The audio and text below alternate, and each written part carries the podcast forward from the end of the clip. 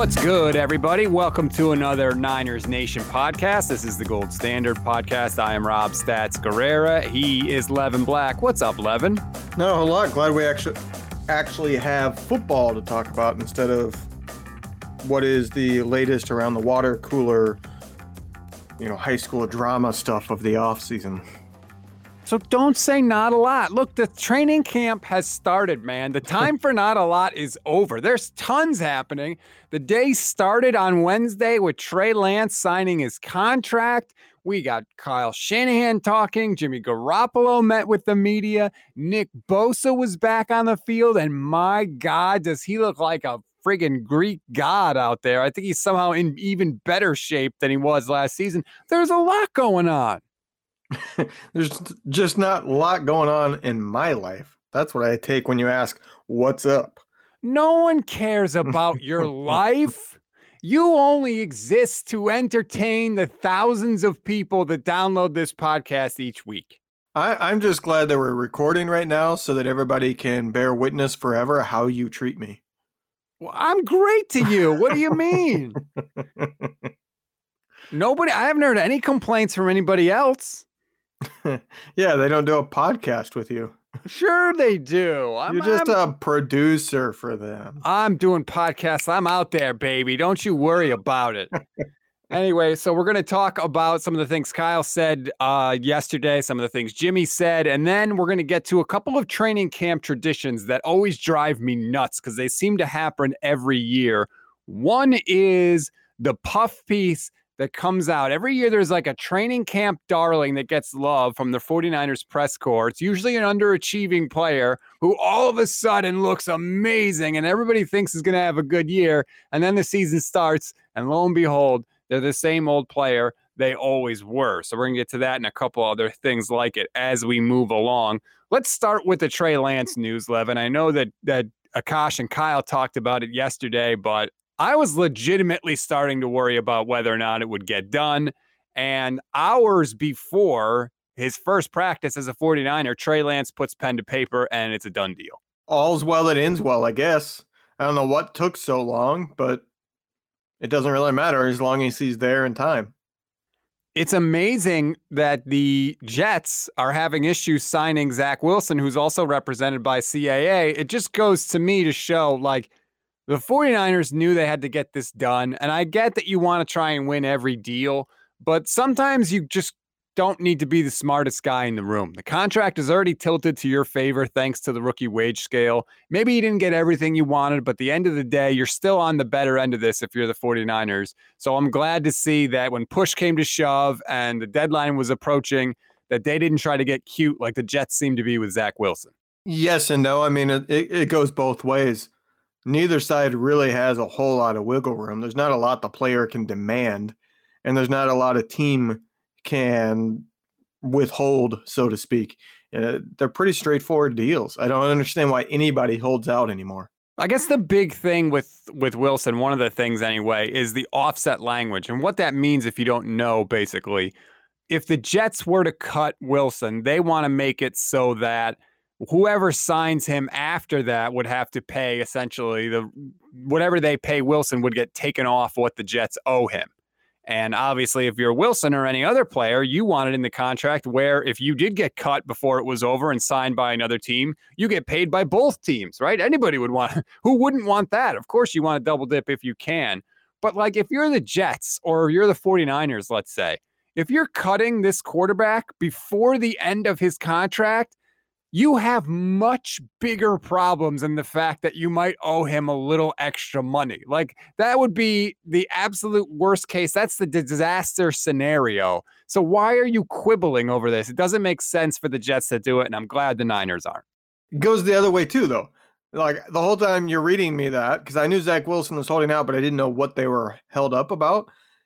I was thinking, why the hell does Zach Wilson care? If he's confident in his abilities, what number two overall pick has ever been cut before his fourth year is over? Only the ones that were like complete jerks and like weren't dedicated to the sport. You know, I don't think Ryan Leaf made it four years. Granted, rookie contracts were different back then, but you know what I mean? Like you have to really screw up. You have to get into criminal behavior or just flat out basically be sitting there saying, I don't care to be that high of a draft pick and be let go before the end of the four years. So what is he worried about? I'm sure it's his agent more than him, but the fact remains that like neither side should be worried about what happens if it gets cut. How about you worry about getting into damn camp on time and getting in? And that's why I'm so relieved that Trey Lance is there. It was awesome on Twitter seeing the videos of him on the field. He looks good. I mean, let's be honest, everybody looks good. They're not competing against anybody. They're kind of going through the motions, but it's just nice, Levin, to see these guys back on the field. They're throwing footballs, they're running around it's just it's nice to have football back. Yeah, I'm ready for real football too to really get the scrimmages going, to see who's looking good, who's not, which all of that should still be taken with a grain of salt in training camp. But, you know, actually seeing Trey Lance go against NFL caliber talent, that would be the first glimpse. To see Trey Sermon and how well he does in traffic, which we won't truly get to see a whole lot because you don't get much footage from training camp practices, but you get reports from reporters on who looked good, who didn't, and things like that. So it, it's really your first chance to see rookies going against NFL players. I'm going to be so locked into the 49ers preseason games this year. Like, I can't wait. Like, I wish they were playing one this weekend. It's going to be awesome. Uh, we already got, you know, practice, uh, training camp statistics tweeted out by people, which always drives me nuts. But I hmm. guess apparently Jimmy and Trey both look good. Yay, congratulations. But we did hear from Jimmy for the first time since Trey Lance was picked, pretty much, and at least the first time since they've all been back together. And Jimmy was seemed a little more relaxed. He dropped an F bomb, he dropped an S bomb. He's looking good, man. All these guys, I mean, we're all battling injuries and shit like that. This was a little bit of a different Jimmy Garoppolo than is usually seen behind the podium. If only he could drop bombs in the game. I, am just. Sorry. sorry. Accurate. Not to get distracted, but no, I, that press conference, I think, went pretty much as well as you could possibly have hoped for Jimmy in terms of his demeanor, what he said about Trey Lance, that he's going to do whatever it takes to help him. You know, there didn't seem to be any real anger there at, you know, kind of like F this organization because now I know I'm not the future type, you know, attitude that you could have seen from him. Um, it was really just a, a great press conference. You saw competitiveness in, you know, with the cuss words, the aggressive type attitude, but at the same time, you saw somebody that's going to be a team player regardless of how it ends up going. Yeah, even the last, I think it was the last question and basically, they were like, look, you kind of know that Trey's going to replace you someday. And are do you kind of hold certain like tips back because you know that he this guy's gunning for your job? And I thought Jimmy's answer just came across really like authentic and casual. And he just said, I think that stuff just, just comes naturally. And uh, it's not like I would ever hold something away from him and, you know, I don't want to tell him this type of thing. It's just, uh, when you let it happen organically, and that's what kind of we've we've done. I think that's when it's at its most natural, and you could really build a normal relationship between two people. And so, it's um, yeah, I wouldn't want to. I don't want to draw a line anywhere or anything like that. But anything he needs, I'm willing to help him. It really does seem like Jimmy is not going to be like a pain in the ass, for lack of a better term. Like if he does have to mentor Lance, he seems like he'd be okay with that. And maybe part of the reason is because he's getting $24 million either way. But still, that was cool to see. Right. Like I said, it went as well as you could have hoped for Jimmy. And, you know, they're doing all they can to make it seem like Jimmy is the guy. And that, and by they, I mean Jimmy, I mean Trey Lance, I mean Kyle Shanahan, and I mean all the veterans. Like, that was one of the things I took from the press conferences on Tuesday as well as today is the veterans were all talking up, you know, Jimmy's the guy we all know him at this point. We all know he's in the locker room and what he means, and you know, blah blah blah. He's our leader. Uh, I find that kind of interesting.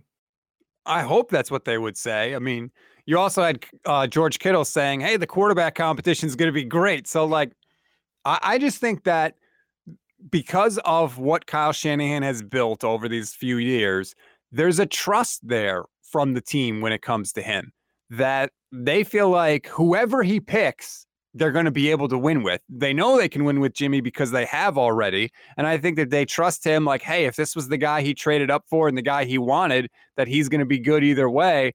And I think that I really get the feeling from everybody that has spoken so far that they're like, that's going to work itself out. If we handle our business, we're going to be back in the Super Bowl. Yeah, and it, it is interesting. I think one of the the things to watch is, and there's a difference between these two things. Is Jimmy going to have to do something to lose the job, or is Trey Lance going to have to do something to win the job? Because it's different. If it's Jimmy Garoppolo has to do something to lose the job, as long as he takes care of business, looks decent in training camp practices, does okay in his first quarter of playing preseason games, he's the starter no matter what. Or if it's Trey Lance winning the winning the job, it means it doesn't matter what Jimmy does. It's just whether or not Trey Lance is ready. I think it's a great question. Um, from the reporting that we've seen before the year and just from some of Kyle's comments yeah, earlier this week, I think it's Trey Lance when he shows he's ready, it's his job. I think that not Jimmy cannot hold back Trey Lance. I think if Trey shows he's ready to roll, he's going to win the job. Um, the whole team is set up from a salary cap perspective to have a rookie quarterback, you know, on that first year, the first rookie quarterback deal. So even if Jimmy is what he's always been, I think once Trey shows it's his time, it's all him because they they kind of painted themselves into a corner with the rest of the structures of all the deals, so they almost have no choice. Beyond this year, yeah, but this year it's still an option. True. That's the interesting part of it. From what Kyle has said this week, and I, I really don't honestly take a whole lot of weight into what a coach says going into a training camp because it's all bullshit, anyways, for the most part. But from what he said, it, it came off to me more as it's Jimmy's job to lose. If Jimmy looks good and is ready to go, Jimmy's going to be the starter until he does something to get replaced. See, to me, I look at it the other way because one of the things Kyle said on earlier this week was if someone ever looks like they gave us a better chance to win, we'll make that decision. To me, that's him saying, as soon as Trey Lance looks good enough, it's his job. Um, but, you know, it's one thing, like you said, to say it in July. It's another thing if the 49ers are, you know, let's just say five and one, something like that. And Trey happens to look ready. And it's like, well, we're five and one. Things seem to be going good there is the locker room component to consider. And Kyle would have to consider all that when making a move, especially like if they're five and one and he wants to make the move, you better be damn sure Trey's going to come in and light the world on fire right away. You need him to come in and, and basically do what Colin Kaepernick did in that Monday night game against the Bears in his first start. Because if not, there's going to be a lot of questions in that locker room being like, hey, dude, what the hell are you doing? And I think that goes even for training camp. If Jimmy has done nothing to lose the job, if he's looked good in training camp and everything, and you replace him, and Trey Lance looks like a rookie, uh, has some rookie struggles in that first game, that locker room's going to be looking and going, "What the hell? You cost us a game." I think Jimmy has to do something, or the locker room, the other te- team leaders, because I think it was uh, Kyle Juszczyk said this week that they're all really, really close. And he was talking about Jimmy and the rest of the guys that have been around. They're all super, super close. So I don't think you can really replace Jimmy until he's done something, even if it's something minor, like missed a read and missed an open guy. You know what I mean? Like there's got to be a reason there, or you really run the risk of losing the locker room. And I don't think that.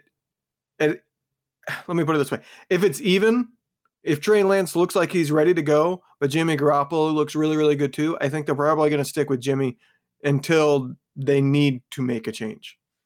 You might be right on that because I feel like it's easier if they're even to stick with Jimmy, just because you could say he's got the experience. And then right. if you need to make a move, you can. Whereas if it's even and you go with Trey, people are going to be like, why the hell didn't you go with Jimmy Garoppolo? There's no going back. Yeah, there's yeah. no going back. Once you make the Trey move, there's no going back, no matter how bad it is. I agree. I don't think you should be flip flopping. I don't want to see like what the Dolphins did with Tua Tagovailoa last year, where Ryan Fitzpatrick was cut. No, no, no. I agree with that 100%. Once you go with Trey, it's the Trey Lance era, and that's the end of that. And hopefully the 49ers don't get into sort of that kind of juggling act. Um, a couple other things I just am refreshed by. Like Kyle Shanahan was asked about Jalen Hurd. Did Jalen Hurd have a setback? And the first words out of his mouth were no, no, no. We've oh. never been able to say that about Jalen Hurd. Like, yeah. I'm just like, finally, hoping that we could at least see what this guy is. And maybe he stinks. I have no idea, but I really would like to be able to find out. Yeah, uh, Jalen Hurd is other than the obvious of Trey Lance, the person I'm most excited to see. You know, I'm more excited to see him than Trey Sermon. You know, Trey Sermon, he's a running back.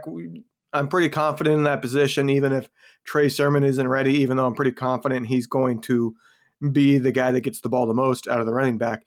Um, but Jalen Hurd is the guy I'm most interested to see because the little bit that we got to see in his rookie year, looked good. He scored those two touchdowns in a preseason game, and then we haven't been able to see him in almost two years from this point. So if he is for real, that is a huge difference maker on this team, in my opinion.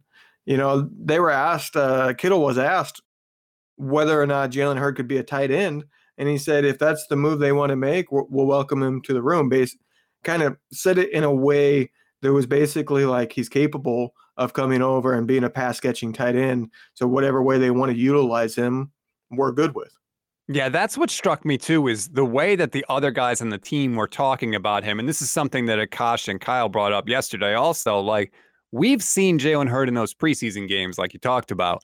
They've seen him in practice also. And the way they talk about him from a physical standpoint about what he's capable of doing, there's a lot of respect there for a guy that really hasn't done a lot in the NFL. Like for Kittle to say, like, yeah, he could come over and be a tight end, like that's really impressive to me. So it makes me kind of hopeful that maybe they do have something there with this guy, which would be amazing considering he had the back injury and the knee. To get anything out of him at this point would be the cherry on top of the sundae. But I mean, the way they're talking him up, I'm excited.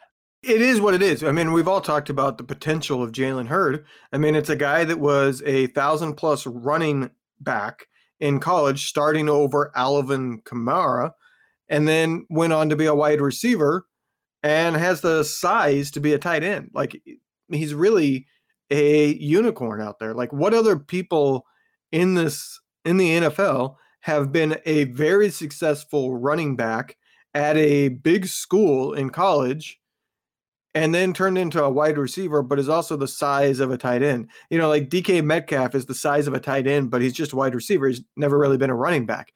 Like Jalen Hurd truly could be a, a unique weapon in the NFL that nobody else has. It goes along with Kyle Shanahan's seeming desire to play positionless football. You have Deebo on the field, Aiyuk, Kittle, Hurd. You could have those guys could line up anywhere. They could line up as wide receivers. They could line up in the slot. They could line up in the backfield. I think ideally that's what he wants because I I can picture like an up tempo offense, especially with Trey Lance at quarterback, and those guys are literally on different plays in the drive, all lining up at different positions, especially with the new number system this year. The defense is not going to have any idea who the hell is playing what position. And if they're hurrying and going fast, and Trey Lance can also run with the ball himself, I really feel like that is an offense that nobody is going to want to face. Right. It, we've talked about it on this show that if everything breaks right, you know, Trey Lance is the real deal. Jalen Hurd stays healthy. Brandon Aiyuk stays healthy, Deebo Samuel stays healthy, George Kittle stays healthy. You know, I say that because all of them have had injuries. but if all that clicks, this could be an offense that is better than Kansas City's. It could be the top scoring offense. I mean, two years ago, they were 29.9 points per game. They're a 30 point offense right behind Kansas City in that MVP Mahomes season. So this is literally a year that could be a Niners offense that sets the team record for points. There's a question for you. Let's give everybody the benefit of the doubt, right? If I tell you in the AFC that everything is going to break perfectly for every team, who do you think is the best team? Because I think the 49ers are in that conversation without question. If everything breaks right, who's the best team in the NFC? Yeah, like if everybody plays as good as everybody can play in the NFC, who do you think is the best team? It I think there's three options there. I don't think Green Bay's there. I don't I just don't think they're good enough all around. I think it is obviously Tampa because they did they won last year and Godwin really wasn't much of a factor. You know, and and uh, Antonio Brown wasn't a huge factor either. Like if all those break right and Antonio Brown returns to his former uh, his old form and Godwin is healthy, that's a ridiculous team. that's true The Niners, I would put up there. I mean, we know they had historic injuries last year, one of the most injured teams of all time. Last year, if they're healthy, we just talked about it. And if they're healthy on defense, that means Dee Ford is a freak again. Right. That means Nick Bosa is a freak again. You know, that would be a ridiculously dominant defense to go with the offense. And the other one that I would put there is the Los Angeles Rams. Because yeah. if everything breaks right, Stafford's an MVP level quarterback. I don't think he's personally that good that good to be an MVP level quarterback. But if it breaks right, that is what he's going to elevate to. And if you look at the weapons that he has around, even with Cam Akers injured now, that defense could be ridiculous and the offense could be ridiculous. Yeah, I think those are the three, honestly. Like, even I think Seattle will still be really good, but I agree. Like, their talent level is not on par with the other teams you mentioned. Dallas, I, I gave a little thought to, but I just don't think their defense is good enough. Even though if everything clicks right, their offense could be could be a wrecking ball also. Although Dak Prescott's already had an MRI on his arm slash shoulder because he's got a sore arm after one practice in the preseason. So it depends I, on what what you're counting as break right.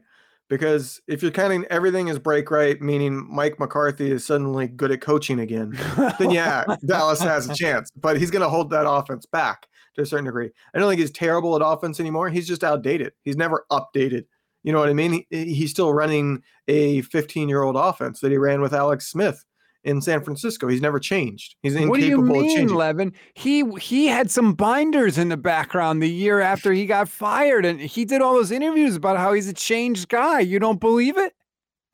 No, he's proved he's not a changed guy. He's you saw last year.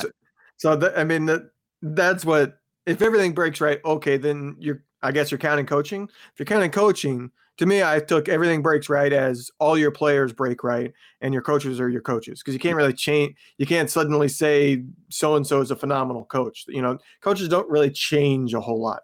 They are what they are. I agree with that. Yeah, I, I think the Niners are right there. That's that's the thing, and I also think that the depth on this team, especially on the defensive line, like holy crap, they're going to be running out people like you wouldn't believe. Like they really have built this team to sustain injuries. I really think their plan this year is we know everybody's not staying healthy, but we're going to, as long as we don't have a bunch of injuries at the same time, we'll be able to keep the boat afloat. All I got to say to that is finally, because I've been railing about that for the past two years that I've had a podcast that I've been on. Get some depth and stop just, you know, crossing your fingers going, I hope these people stay healthy. Have depth everywhere get as much depth as you can at key positions. You know, you're not going to have you're not it's not capable to have depth at every single position, but there are certain places that depth matters a heck of a lot more. Um, things like the defensive line. You know, we found that out the hard way. We didn't really have anybody else after Dee Ford last year, and the the only person we had to trust trust is Nick Bosa, and he got injured too. Like there wasn't enough edge rushing.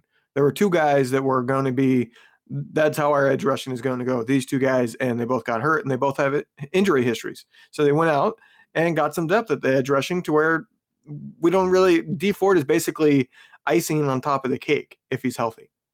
Yeah, like I wouldn't even be that upset if you told me that Dee Ford's like going to be out until week twelve. I'd be like, okay, bring let him come back in week twelve and put him in only passing situ, you know, pass rush situations and that's fine. If he plays like 15, 20 snaps a game, but he's there every game, you know, down the stretch, December, January into the playoffs, I would be 100%. I would happily sign for that right now. Yeah. I mean, with Dee Ford, if you could just sign up that he's healthy at the end of the year, you would have t- taken that last year too. I mean, wow, that's true. Dee Ford is uh, very, very injury prone. And at this point, you know that he's more likely to be injured than healthy. So if you could guarantee that he's healthy for the playoffs but not have him for the regular season, I don't know why you wouldn't take that because especially this year they're not really counting on him. So if you don't make the playoffs and him being healthy doesn't matter, then you know, you have bigger problems than that because your team wasn't good enough to get in the playoffs without him.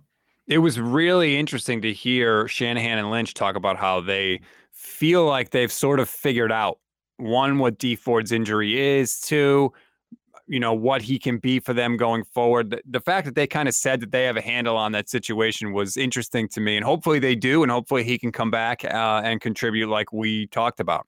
All right, let's take a break. And when we come back, we'll give out our training camp awards. And what we mean by that is there are certain articles that come out every single year that you're going to see in the next couple weeks. We're going to try and predict what those will be when we come back.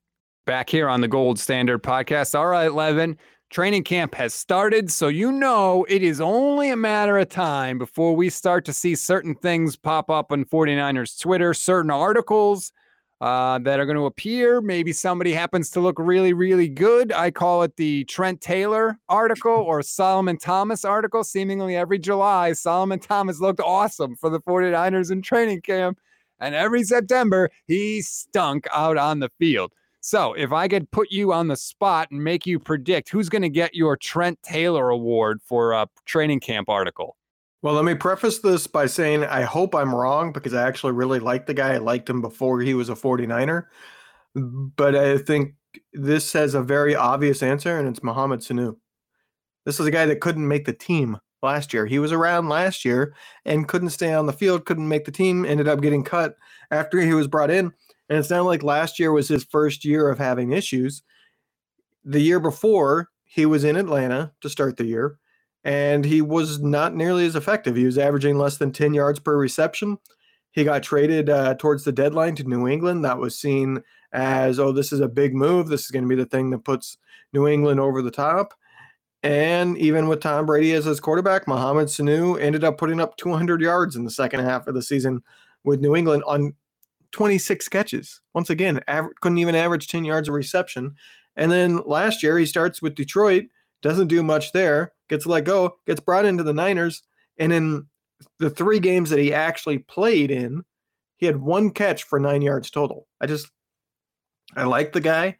I hope I'm wrong, but he's getting hyped as the potential number three, and that he's so great, and he he's in ridiculous shape, and he did all this offseason work with Trey Lance and all these things. It's like the dude couldn't even make the team last year when we had a bunch of injuries at the position, and now he's getting hyped as the number three receiver. It's already starting. I mean, Jimmy Garoppolo in yesterday's press conference Mm-hmm. quote, "He looks fucking good." Is a direct quote from from Jimmy Garoppolo. Like it's already begun, and I agree with you. Like, what magical thing has happened with Mohamed Sanu at this point in his career, where all of a sudden now he looks so amazing, and yet we're already seeing it, and like. I don't know why we don't apply like logic to these situations, but these articles come out every year and it's just sort of like people just say it and then it, they get proven wrong. It just goes away. No one says anything. I think it's ridiculous, but I think you nailed it with that pick. Good job by you. Wow, now you're being nice to me. I know. See, I, I'm just like a roller coaster of emotions on this episode. yeah, if that's what you're one thing you're known for, it's your uh, uneven temperament. Um, let's go on the flip side of that. Who do you think will be the guy that everyone freaks out about early in the year, maybe before the year starts, that once the games actually matter is just fine? so this one, I have a little bit of concern just because we have now learned that he has an injury. Uh, But I had him down first, and I'm not going to change because I do think he's the type of person uh, at a position that can't flash in training camp. He's not going to flash in training camp, and that's Javon Kinlaw. He's a run-stopping defensive tackle.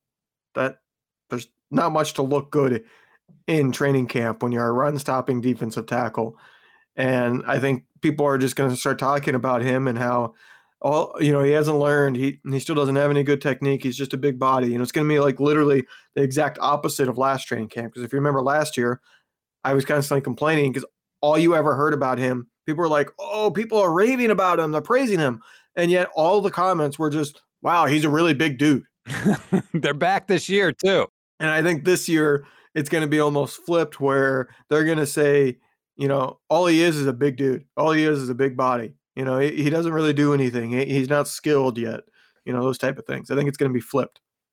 Yeah, and the the Kinlaw injury, for those that don't know, uh, Kyle Shanahan said yesterday that he traveled, I guess, in the offseason like a month ago and it swelled up on him.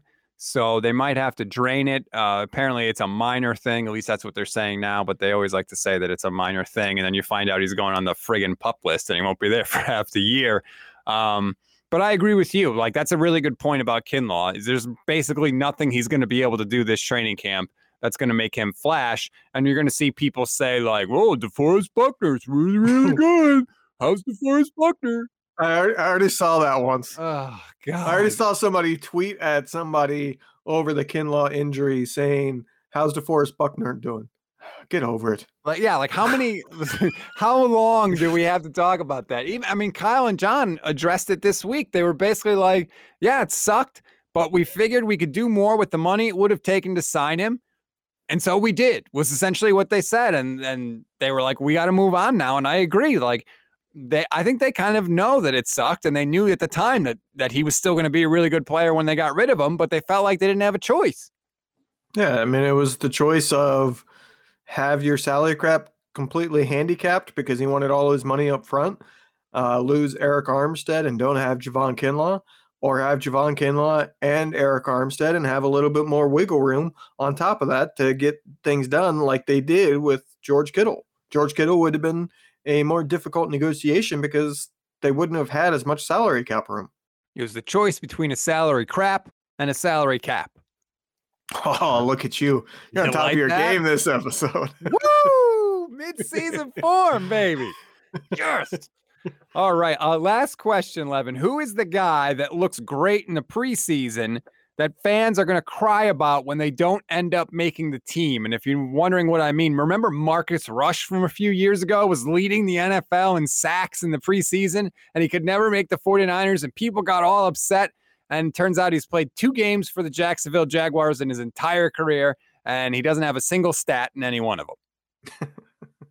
Well, the the original one I wrote down because I was thinking, okay, who's somebody that has either really good athletic ability or just you know good regular physical talent that is at the bottom of the depth chart and thus is going to play against scrubs at the end of preseason games and get a bunch of stats that don't really mean anything.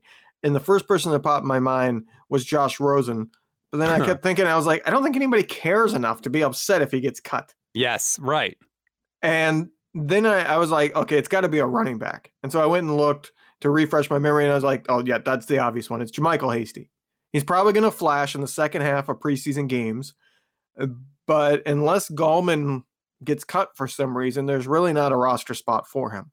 I don't think that there's a more clear, obvious answer because he is the type of athletic person who is going to flash. And I actually already saw one tweet after I did my research from one of the beat writers saying Hasty looked like really good. Uh, so he's already starting to get the hype train. Um, but yeah, I, I think that you got uh, four guys ahead of him on the depth chart at this point. It's going to be hard for him to leap any of them. He has a running style too, where he can, he's got a lot of wiggle to him. So he could make people miss, especially in a preseason game against the scrub, like you're saying. So, like, people will remember that. That highlight will get on Sports Center and people will be like, ooh, that guy looks pretty damn good. And so I could see people get easily attached to him, like you said, especially if he's chewing up yards in, you know, garbage time, basically. That's a really good choice by you. Running back is always a good choice for that. I was thinking maybe like a Travis Benjamin. And the reason I say that is because in the return game, the 49ers seemingly never have a good kick punt returner. They did for a couple years with Ted Ginn with Jim Harbaugh. It was really the only time in my life where they had a consistent actual threat at that spot. They were hideous last year. I think they had 11 different people return kicks and punts. Richie James had a couple of fumbles. We all remember Dante Pettis's fumble. That was a backbreaker right before they cut him. Like Benjamin is a guy I think that could flash as a returner, and there's going to be a lot of fans out there like me saying, "Finally, we found one of these guys. Let's keep him on the team." But I think Kyle looks at it. All Kyle ever wants out of out of his returners is just catch the damn ball. Just don't take the ball away from my offense, and we'll be fine. And so if if that's like the only thing that Benjamin can do is return kicks. I don't know that Kyle's going to say that that's valuable enough in his eyes to keep him on the team. Yeah, I mean, Travis Benjamin could also flash. I mean, he's an NFL vet who's probably going to be playing in a backup role, so he's going to get a play against backups, and he's a deep threat, so he could end up having a, a long touchdown that everybody remembers in preseason. So it's not a bad pick. You know, I I will say, me personally, the punt returning has been a lot of people have made a big deal about it, whether or not Brandon Aiyuk should be returning punts despite being the number one receiver. He should. It, and things like that. It's not important enough. It's not. Unless you are truly a dynamic, really, really good, and I would argue that there's not always one of those even in the league punt returner, there's not a big enough difference between Trent Taylor averaging 9.7 yards last year returning punts or you know another guy that's well respected averaging 13 you're talking about like four yards five yard difference it's not important enough it's just not I can't believe I'm going to say this. I can't believe these words are about to come out of my mouth. But I feel like I kind of agree with Grant Cohn, who says, get the ball in your most dynamic player's hands as much as possible. And the fact that they have potentially a guy in Aiyuk who could be dynamic in that facet of the game, and they are choosing not to put the ball in his hands more, that's hard for me to stomach, especially when the alternatives they've had on the team have been so bad recently. See, I, I, understand his line of thinking in saying that, but I feel like it's a bit naive thinking because punt returning is not the same. It's not the same as just to get the ball in his hands because he's got an entire team of 11 guys in front of him that he's got to make miss. It's a different ball game than getting stuff after the catch where you got a couple safeties you got to beat. You know what I mean? Like it, it's not the same. And there's a reason why there are return specialists that are better at it than your ridiculous, ridiculously good yard after the catch guy. There's a reason why, you know, Terrell Owens didn't return punts despite being maybe the best run after the catch receiver of all time. In my opinion, he probably is because of his blend of speed and power. But there's a reason why he didn't return punts because it's not the same thing. It's not. I guess, but I think Aiyuk has experience doing it. It's not just that he's a good after the catch guy. He has it in his history that he can do it. And so I just um I don't want to see these guys back there like Richie. I don't even want to see Richie James in the team this year, to be honest with you. Like, I'm tired of it, man. Richie James had two fumbles lost last year. Like, put our studs back there. We got guys. Kyle Shanahan is supposed to be the dude that's going to be able to draw crap up on offense to get guys open, right? Then good. Let Aiyuk return punts and kicks, and if he gets hurt, he gets hurt, and he can draw up plays for the other guys. Yeah, we're just not going to agree. I just don't think it's important enough. They the punting 10 years ago it would have been important enough, but I believe that punting hang times, the punters have kind of figured out ways to limit returning. That it, the punt returns have really gone downhill. They're just they're not they don't happen as often. They're not they don't average as many yards. It's just not the return in general because the kick return is pretty much non-existent now because you can touch back every freaking time and go to the 25 yard line the return game has just kind of become a non-factor in the NFL. And the only way it becomes a factor is if you have like a crazy dynamic returner. And like I said, those are extremely rare, and there's not always one of them in the NFL. And right now, I honestly can't think of somebody that's truly dynamic punt returning. I might be forgetting somebody, but I can't think of one. There's only one person I think could possibly be dynamic in that role, but he's not. He's used every once in a while when it's important, and that's Tyreek Hill. That's who I was gonna say. Um, and maybe that's something they can do with Aiyuk. Like, hey, you know what? We kind of need a spark here.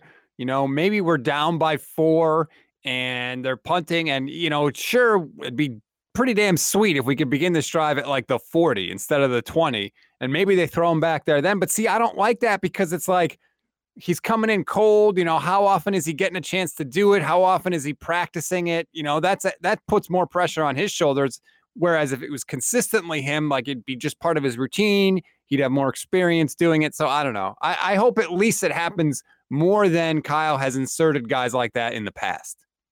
I mean, you touched on another aspect to it.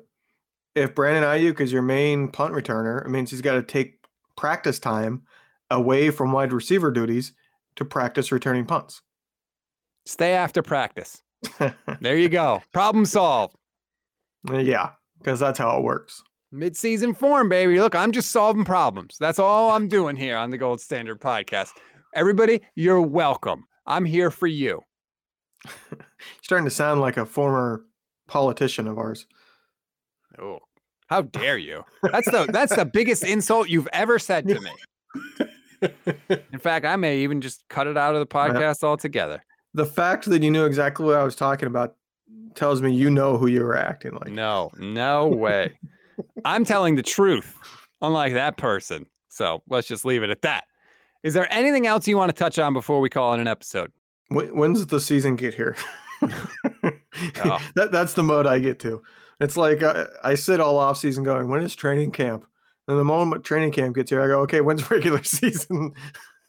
I'm usually there with you, but like I said, this free like I want to see Trey Sermon in these games. I want to see how Aiyuk looks when he gets in there and, and Deebo and like I uh, just give me the football. I don't care if it's regular regular season, preseason. Like I am here.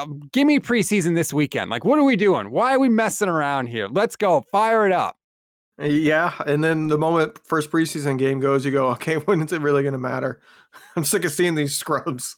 Yeah, I, I'm in for it, man. I'm so excited that it's back. That we there's press conferences now. Dudes are talking. We're getting updates. There's actual news. Like, yes, I am here for all of it, and we will be here for all of it for you.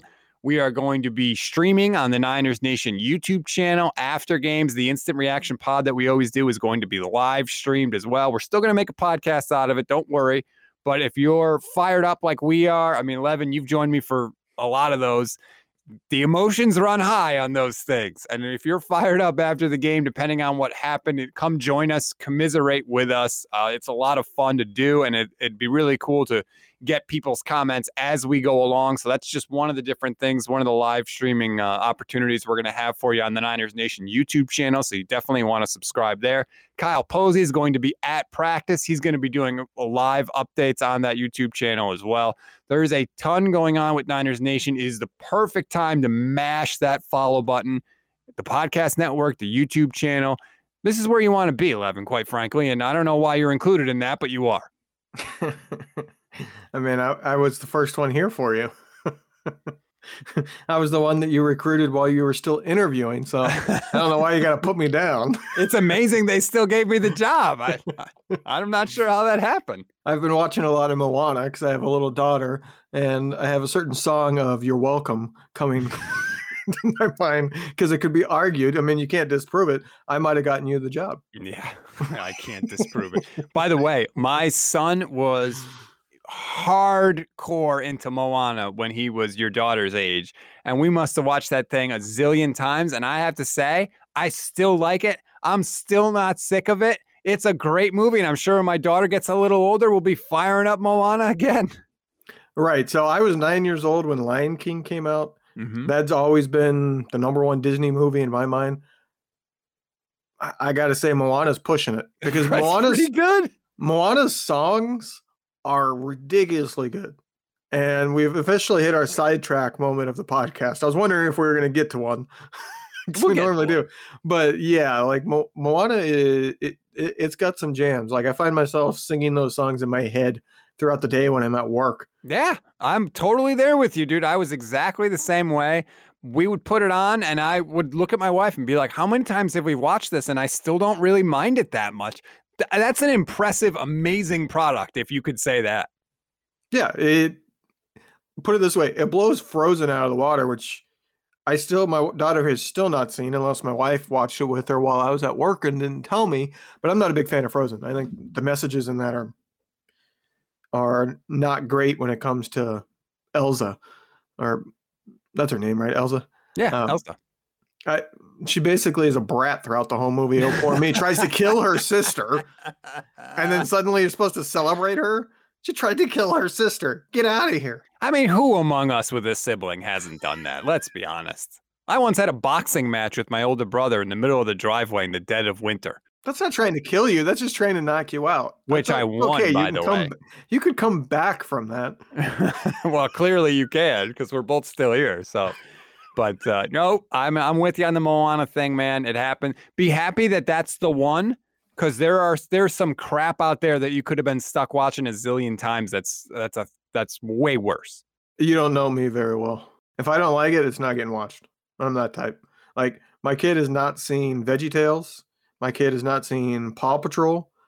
or any of that stuff and never will because I'm not going to allow that addiction to even become a possibility because I will lose my ever loving mind and probably break my TV if I have to watch that stuff over and over. Paw Patrol's not that bad. My son liked Paw Patrol for a little while. There's the different dogs there. You got okay, I don't remember. Oh, Chase, yeah, that was one of them. Like that that's not the worst thing. There get into uh story not story bots, although that's good too. What's the other one? Octonauts. There you go. On Netflix, that's pretty good too. So there, you're welcome. I, I'm more the type of I'm gonna get my daughter into Marvel movies. She's seen some of the Marvel movies. Yes. She likes them because they're colorful, they're action, they're fat, fast moving. And honestly, from being like three months old, she is always like, if sports come on TV, she's like in a trance. And I think it's like the bright colors and, like I said, moving. Yeah. She literally like goes into a trance and just wants to sit there and watch it. So, you know, I, I guess she's really mine if I get a 94 Niners like highlight video and just show that on loop, then you, you know, just indoctrinate her right into the faithful. Yeah, so that's how I am. Like I will control the things that she loves by spamming the things I like and refusing to allow the things that I would lose my mind having to watch over and over. There you go. I'm Rob Stats Guerrera. That's overbearing father Levin Black. this is the Gold Standard Podcast. Enjoy your week, everybody. Enjoy the news coming in. Let it wash over you. And we will talk to you next week.